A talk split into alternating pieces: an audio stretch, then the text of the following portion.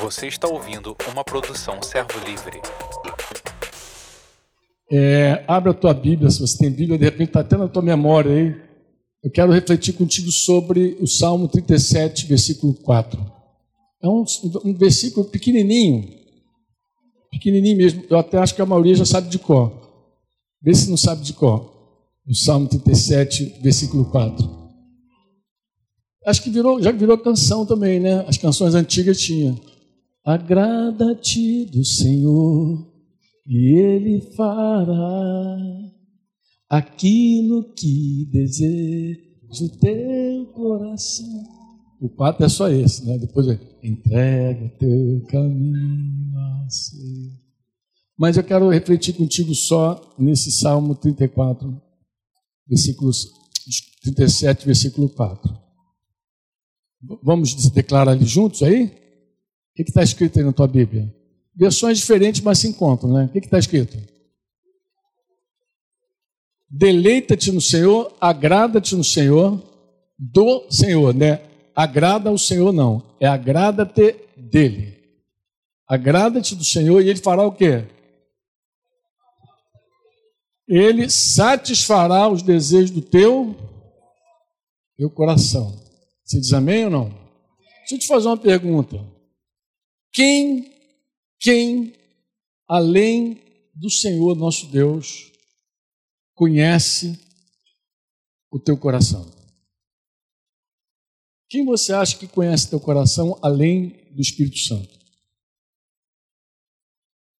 Eu, aos, aos longos, ao longo dos anos, eu tenho pensado muito nesse tema e também aos meus 61 anos de idade já, mais de 30 que eu caminho com o Senhor, e cada ano que passa eu me convenço que quem me conhece mesmo é o Senhor. Nem eu me conheço. Já, já dei prova em vários momentos da minha vida que eu não me conheço. Eu me converti aos 24 anos de idade e quando eu me converti, assim que eu me converti, eu me reunia com a igreja, era um drama. Por quê? Porque a única coisa que eu sabia fazer era chorar.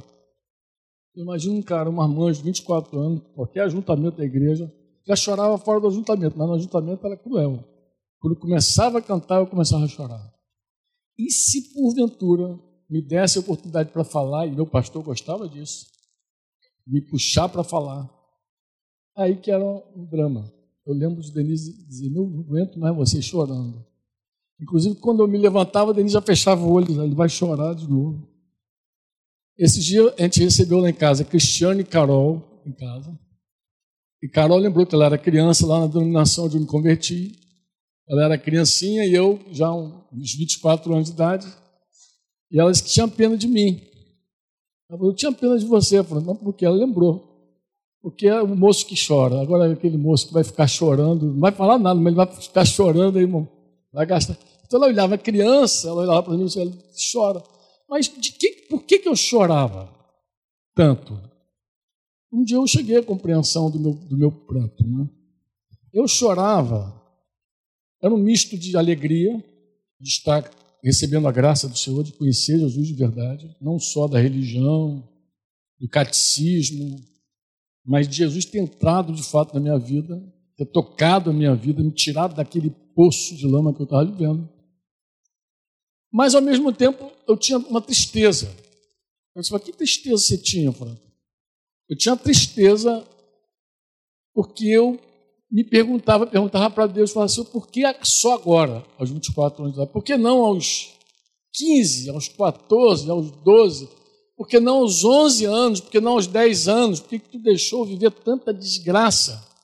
Para só depois de viver tanta desgraça estender a mão para mim e me tirar da lama depois de tantos anos. Minha tia está ali. Minha tia Lala é a pessoa que mais me conhece aqui mais, há mais tempo do que qualquer pessoa, porque ela me viu nascer, com certeza. Né? Com certeza ela me viu nascer. Mas minha, minha tia não só me viu nascer. Durante meu tempo de juventude, de, de adolescência, juventude principalmente, eu convivia lá na casa dela fazendo muita bagunça. Então minha tia me conhece das minhas bagunças federais. Rosiana um pouquinho, mas, mas minha tia mais, né?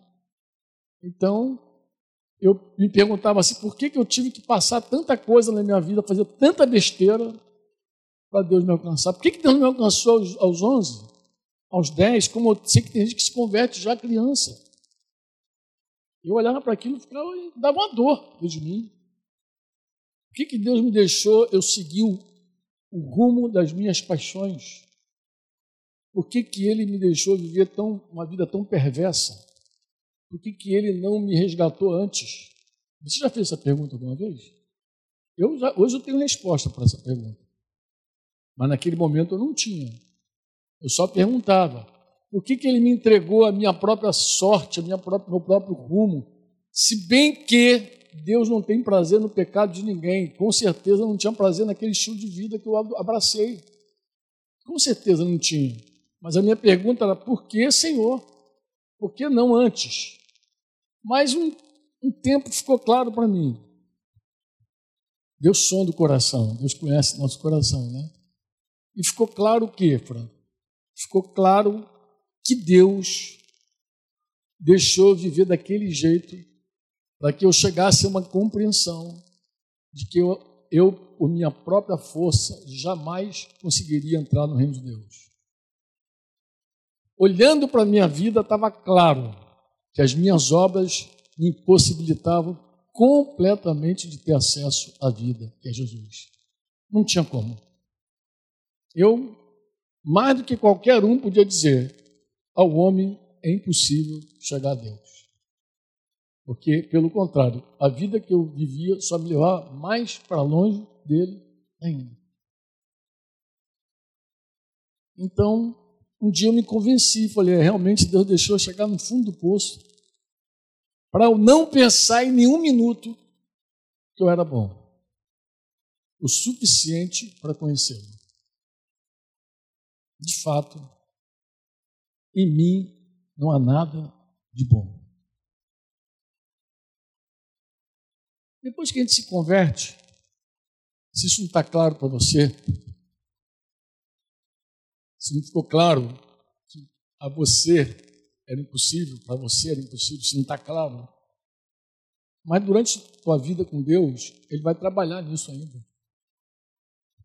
Caminhando com Jesus, Ele vai mostrar a nossa fraqueza ainda. Olha esse texto. Agrada-te do Senhor e Ele cumprirá, ou deleita-te no Senhor, Ele cumprirá os desejos do teu coração. Olha esse texto. Ninguém conhece o teu coração como Deus. Amém? Amém ou não?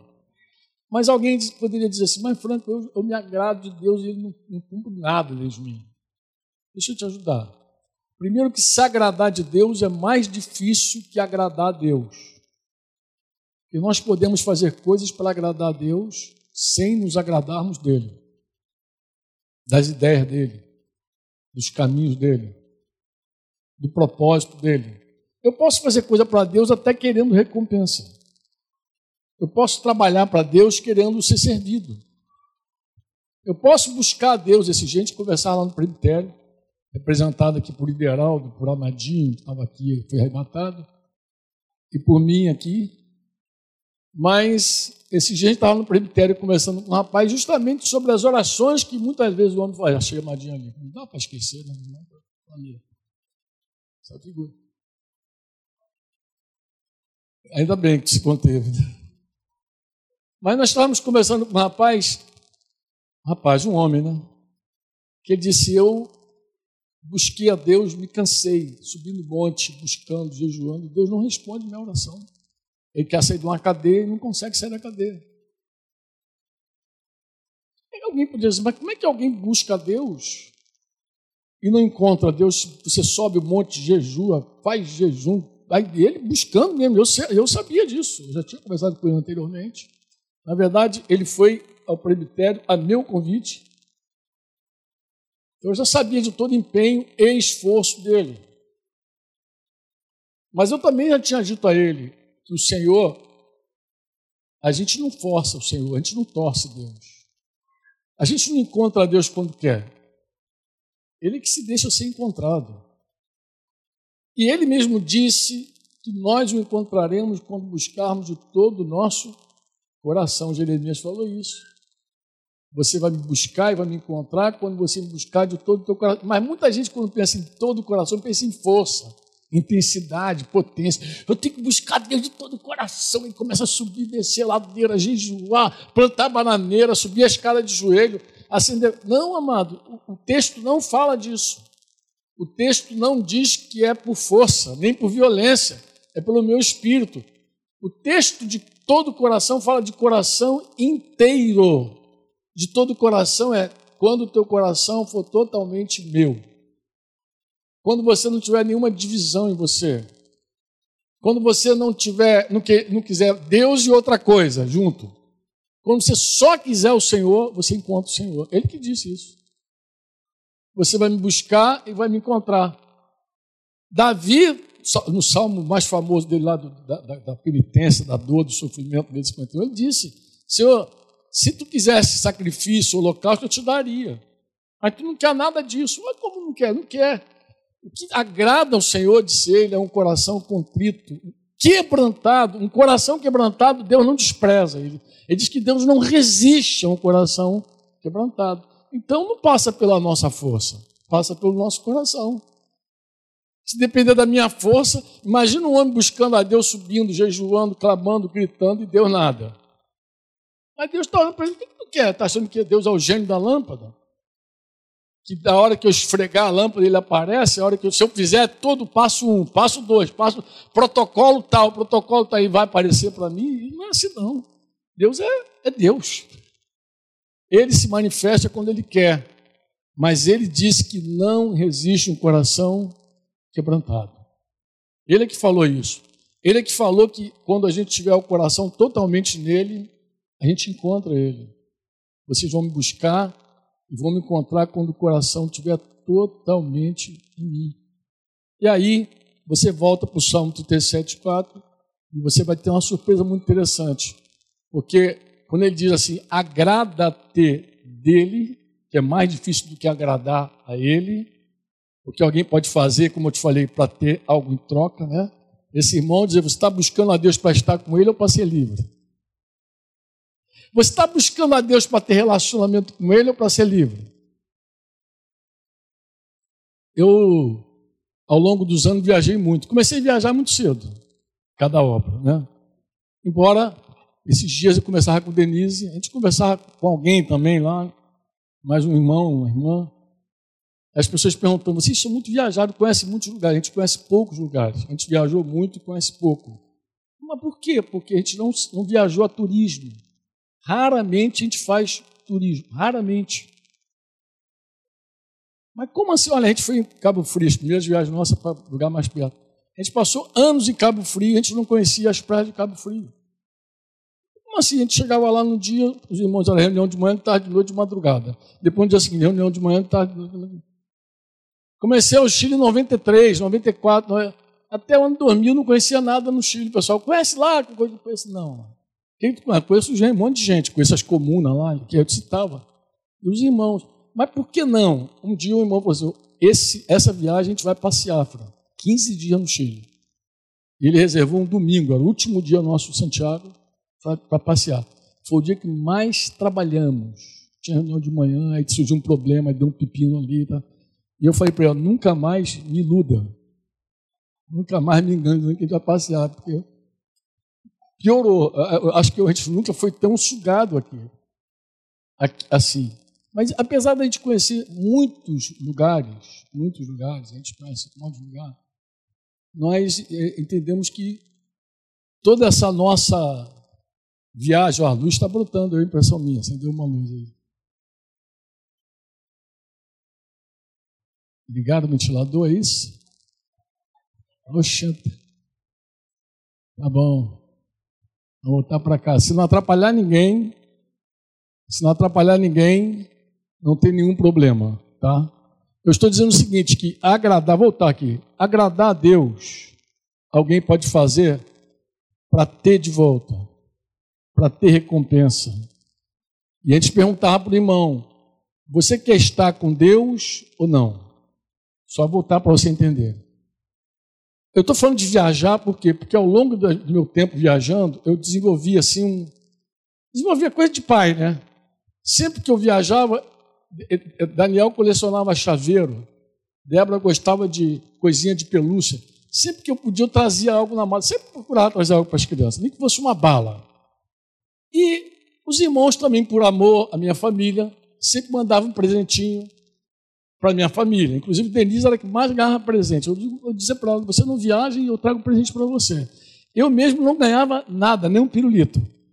Mas Denise, sempre aparecia alguém: olha, fala para tua esposa, olha só, é, ela, essa oferta de amor que ela está dando, deixando você aqui, eu sei, é, vai. Aí toma ali presente para Denise. Então, toda vez que eu voltava, eu dizia presente para Denise, porque alguém se compadecia dela, dizendo que ela está sem marido.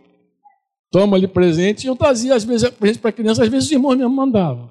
Mas ao chegar em casa, eu percebi um dia, um dia especial, que quando eu cheguei, meu filho Daniel começou a olhar para a mala, assim, porque eles olham vidrado, assim, maior do que o olho do Amadinho, assim, na minha mala. E nós tínhamos quase que um ritual. Tal hora, o que a gente vai fazer? Em determinado momento, a gente tinha o um momento da mala, de abrir a mala. E ter surpresa, principalmente se viajou para longe, ficou muito tempo, vai ter aquelas irmãzinhas que mandam presentinho para a esposa, aquela coisa. E tinha um momento de abrir a mala, as crianças ficavam ali em volta, esperando a hora da mala. Mas nesse dia eu fiquei pesado. Fiquei pesado com o Daniel. E falei, Denise, hoje não vai ter mala. Denise, como você vai ter não? Filho? Hoje a mala vai esperar. E quando deu a horinha lá do, da mala, eu chamei Daniel para conversar. Débora estava junto também, mas acho que eu falei especificamente para o Daniel. Falei, você sabia que a minha mala poderia chegar sozinha? Ele, como assim? Falei, se eu sofresse um acidente na rua, se algo se passasse comigo, a mala poderia chegar e eu não. Ele é, ele é, rapaz, cabeçudinho aí crescendo, né? Eu falei, Podia ser o contrário também. Eu chegar aqui sem mala. A mala extraviou. Cadê? Cheguei, mas não trouxe a mala. O que, que seria mais interessante daí nesse caso?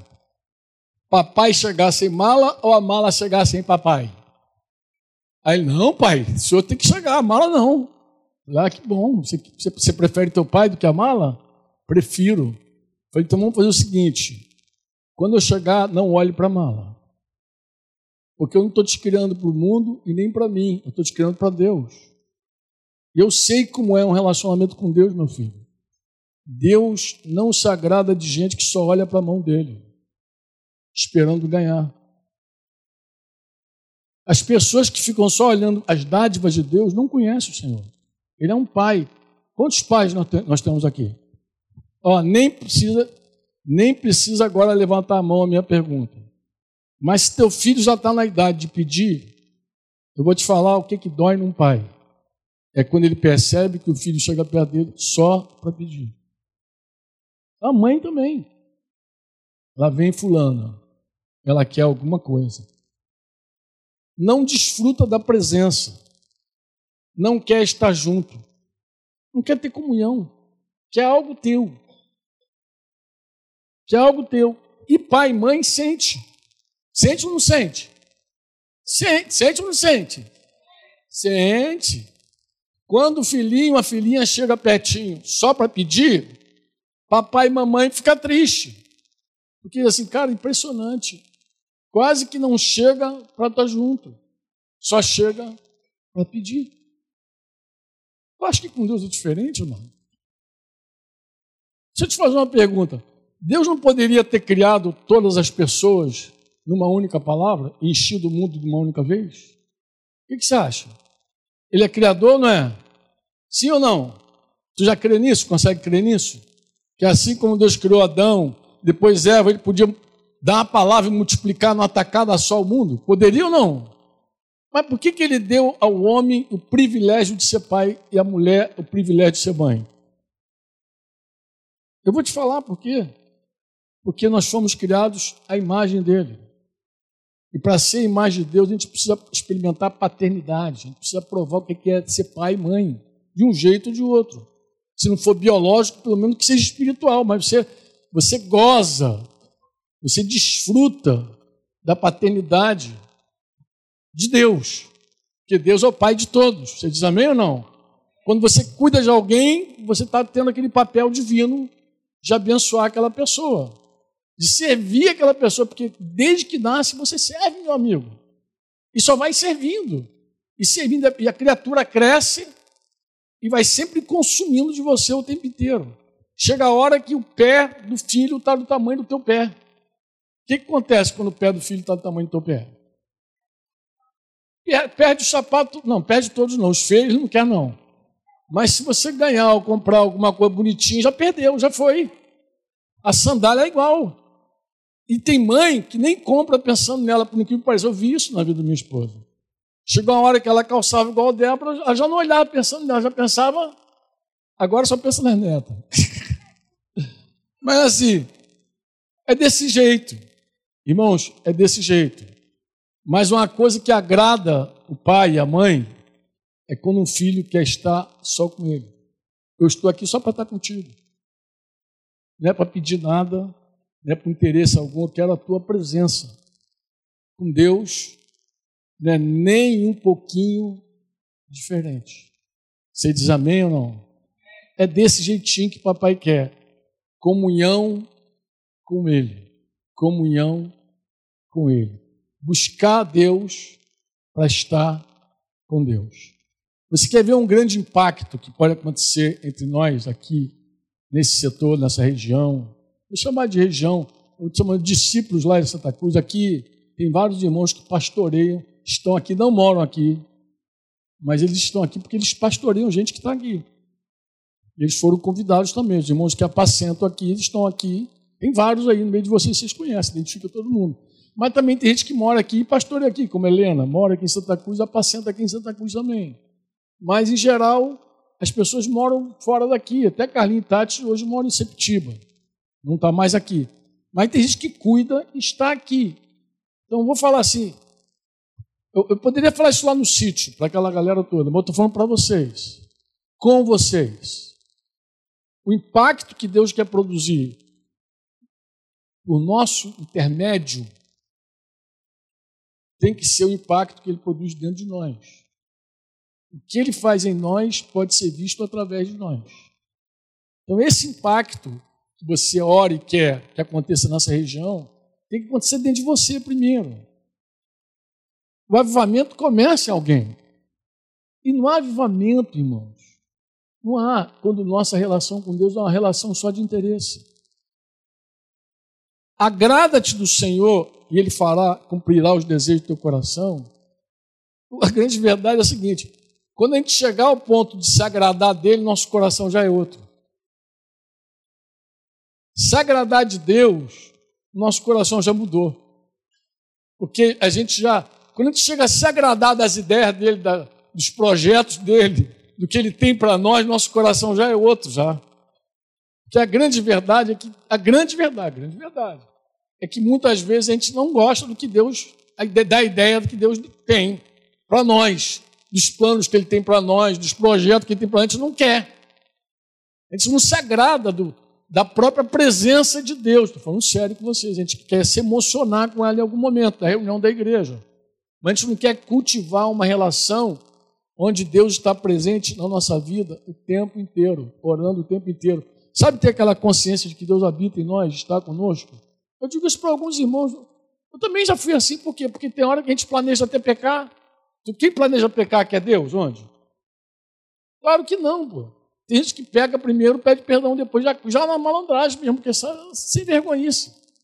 Então, quem cultiva a presença de Deus nem quer pecar, nem quer entristecer o Espírito Santo, porque ele sabe que Deus está com ele continuamente. Somos o templo do Espírito Santo. Você diz amém ou não? O mais maravilhoso que pode acontecer aqui, amados, vai acontecer quando mudar dentro de nós. Quando a gente começar a cultivar uma relação genuína com Deus, profunda, que Ele vai poder usar a nossa vida do jeito que Ele quiser. Onde você está? Ah, estou lá em Benjamin do Monte. Estou lá em Benjamin do Monte que vai começar, pô. Nem falar do Benjamin do Monte, viu? Fala paciência, fala. Tem uns barros assim, Rosa, fica tranquilo. Mas então, onde você está? É ali que Deus quer usar a tua vida. Amém? No teu trabalho, no teu relacionamento, é onde Deus quer fazer. Mas vai chegar uma hora também que o desejo do nosso coração não é receber nada de Deus, de verdade, assim, de anunciar a presença dele. Vai chegar a hora que o bem maior da nossa vida vai ser ele mesmo. Vai chegar um momento que nós não teremos mais nada e mais ninguém além dele. Principalmente quando nós perdemos tudo. Quando a gente perde tudo, o único bem que a gente tem é o Senhor. Tem uma hora que ele se torna a única riqueza nossa. E aí, Deus pode satisfazer plenamente o desejo do nosso coração. Porque vai chegar a hora que o nosso coração. Esse salmo é muito sábio. É a palavra de Deus também, não dá para ser diferente, né? A hora que eu me agrado dele, de tudo que ele tem para mim, de verdade, é a hora também que a única coisa que eu quero é ele. É o único anseio da vida. Ah, mas tem essa hora? Tem, amado. Tem. As, as experiências na nossa vida não acontecem só na nossa conversão, não. Acontece durante toda a nossa jornada de vida com Deus. A nossa jornada é uma jornada de conhecimento. E eu quero terminar assim com vocês. Assim, desse jeito, olha. Tem gente que acha que crescer é ouvir boa pregação, aprender teologia, que teologia dá contexto, teologia dá cultura, mas Jesus não disse estuda-me. Jesus falou segue-me. Por isso que ele falou segue-me. Conhecimento para os judeus nunca foi intelecto crescendo. Para eles sempre foi experimentar, relacionar, conhecer é provar. Por isso que a Bíblia diz que José não conheceu Maria até que ela tenha dado a luz a Jesus. Não conheceu, ele não tocou em Maria, ele não experimentou Maria até que Maria gerasse, desse a luz a Jesus. Embora ele era já noivo, depois se casou com ela, mas não tocou nela, até que ela desse, desse a luz a Jesus. Porque conhecer na Bíblia é experimentar. E a vida eterna, segundo Jesus, João 17 diz isso, a oração dele, a vida eterna é que te conheçam, ó Pai. Deus único, verdadeiro, e a Jesus Cristo tu enviaste, a teu Filho. E a gente conhece o Pai e o Filho por meio do Espírito Santo. Vida eterna é conhecimento experimental. Então tem muita gente que uma boa pregação satisfaz ela. Porque ela acha que a alma dela foi enriquecida de sapiência. Agora eu sei mais. Olha que pregador bom. Olha que contexto cultural maravilhoso. Olha que conhecimento. E tem gente que carrega por anos essa teologia, enche a cabeça de teologia e não conhece o Senhor de verdade. Não conhece por quê, pronto? Porque não experimenta Ele, não pratica o que Ele fala, não se relaciona com Ele, não prova a comunhão com Ele, não prova. Eu conheço um monte de gente que está de teologia até o talo, mas não conhece o Senhor de verdade. De andar com Ele, Helena, de praticar seus mandamentos, de experimentá-lo na vida. Isso é cultural, isso é mundano. Porque o mundo diz que você cresce quando você se enche de informação. Então o cara vai para a faculdade e se enche de informação. Está falando faculdade, cheio de informação. O que, que ele sabe? Na prática, nada. Está se enchendo de informação. Quando é que ele vai saber na prática? Quando ele começar a praticar mesmo. E até ali só informação. Um monte de coisa que ele pensa que sabe, vai descobrir que não sabe quando começar a fazer.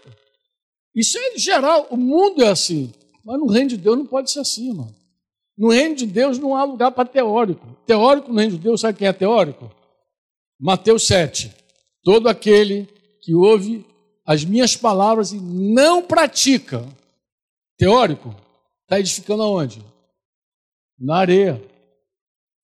Teórico é ouvir não fazer nada, fazer a casa na areia. Se você praticar, disse Jesus, você é um homem prudente que está edificando a casa na rocha. Então, para nós, não resulta se encher de informação. Eu gosto de pregação bonita também. Mas se eu não puder extrair nada prático, não valeu de nada. Ah, estou cheio de informação. De que me resultou toda informação?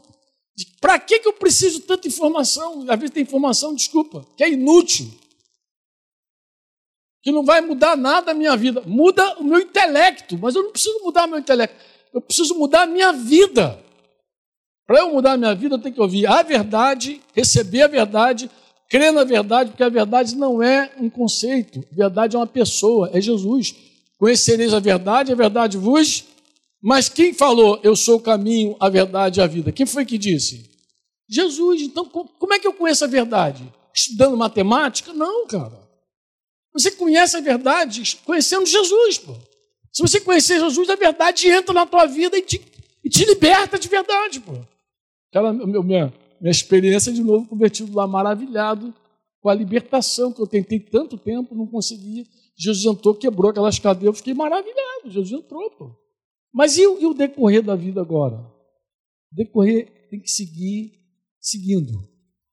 Como assim? Seguir, seguindo Jesus, seguir, seguindo, relacionando com Ele, conversando com Ele. Jesus é o Deus que habita em você. Ele fala contigo. Ele quer ter comunhão contigo. Ele quer te ensinar coisas que você não sabe. Ele não está preocupado com a tua cultura.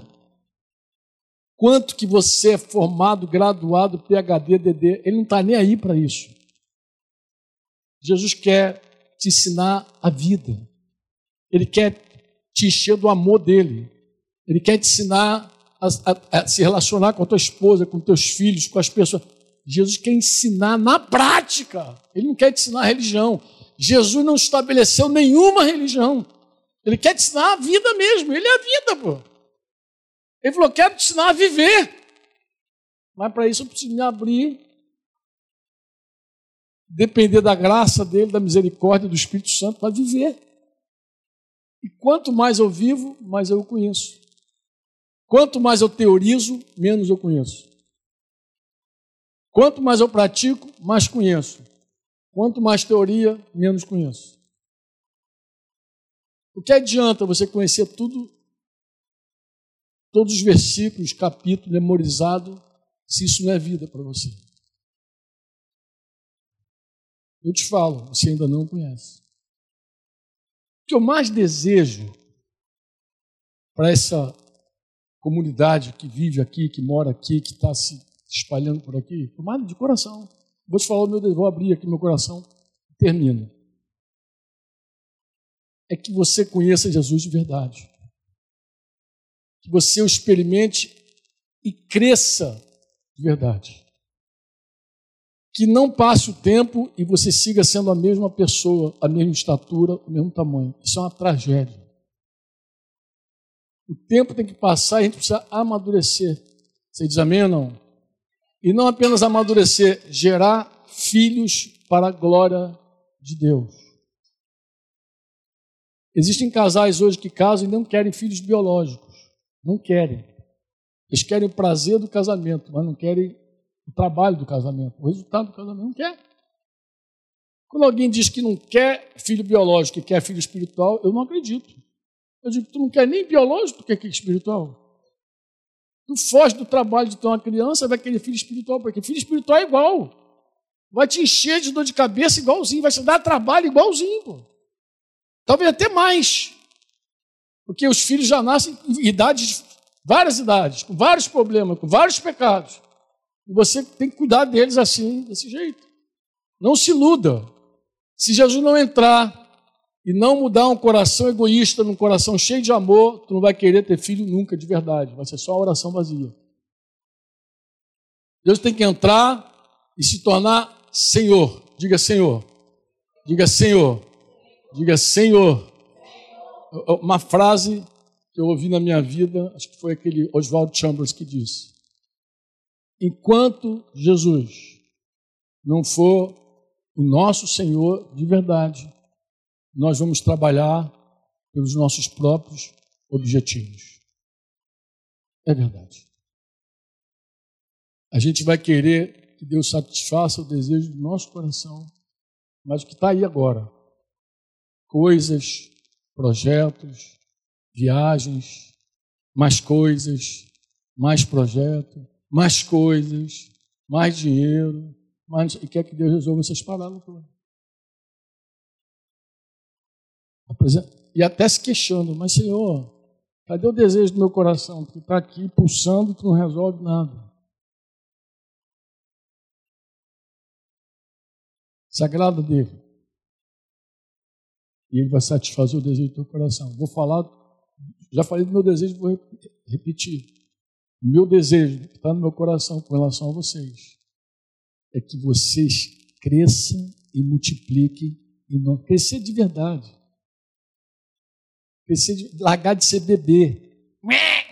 Largar de ser criança. Brigando por qualquer coisa, dividindo, enciumado, cheio de carnalidade, largar de ser se tornar adulto espiritual e glorificar não é a gente não, não é o presbitério, glorificar Jesus. Glorificar, as pessoas olharem e falarem assim, meu Deus, Jesus é real. Que Deus comece algo a partir daqui. Em nome de Jesus. Amém? Pelo tempo decorrido, essa região já podia ser mais do que é. Pode botar a culpa que tu quiser. Ah, não veio pastor para cá, os pastores vieram para cá, não brigaram. É, pode botar a culpa que você quiser. Mas eu quero ver você justificar a falta de fruto para Jesus. Bota essa cara dura aí e diz para Jesus, ah, não fui, porque aí o pastor que veio para lá não cooperou muito. Vai com esse papo para ele. Vamos ver que ele vai falar contigo. Vai.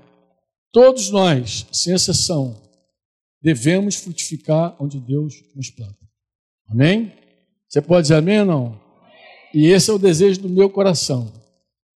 Estou expondo para vocês. Amém? Que a presença de Deus seja com vocês poderosa, para vocês darem muitos frutos para a glória do Senhor. Quantos podem dizer amém? Você ouviu uma produção Servo Livre.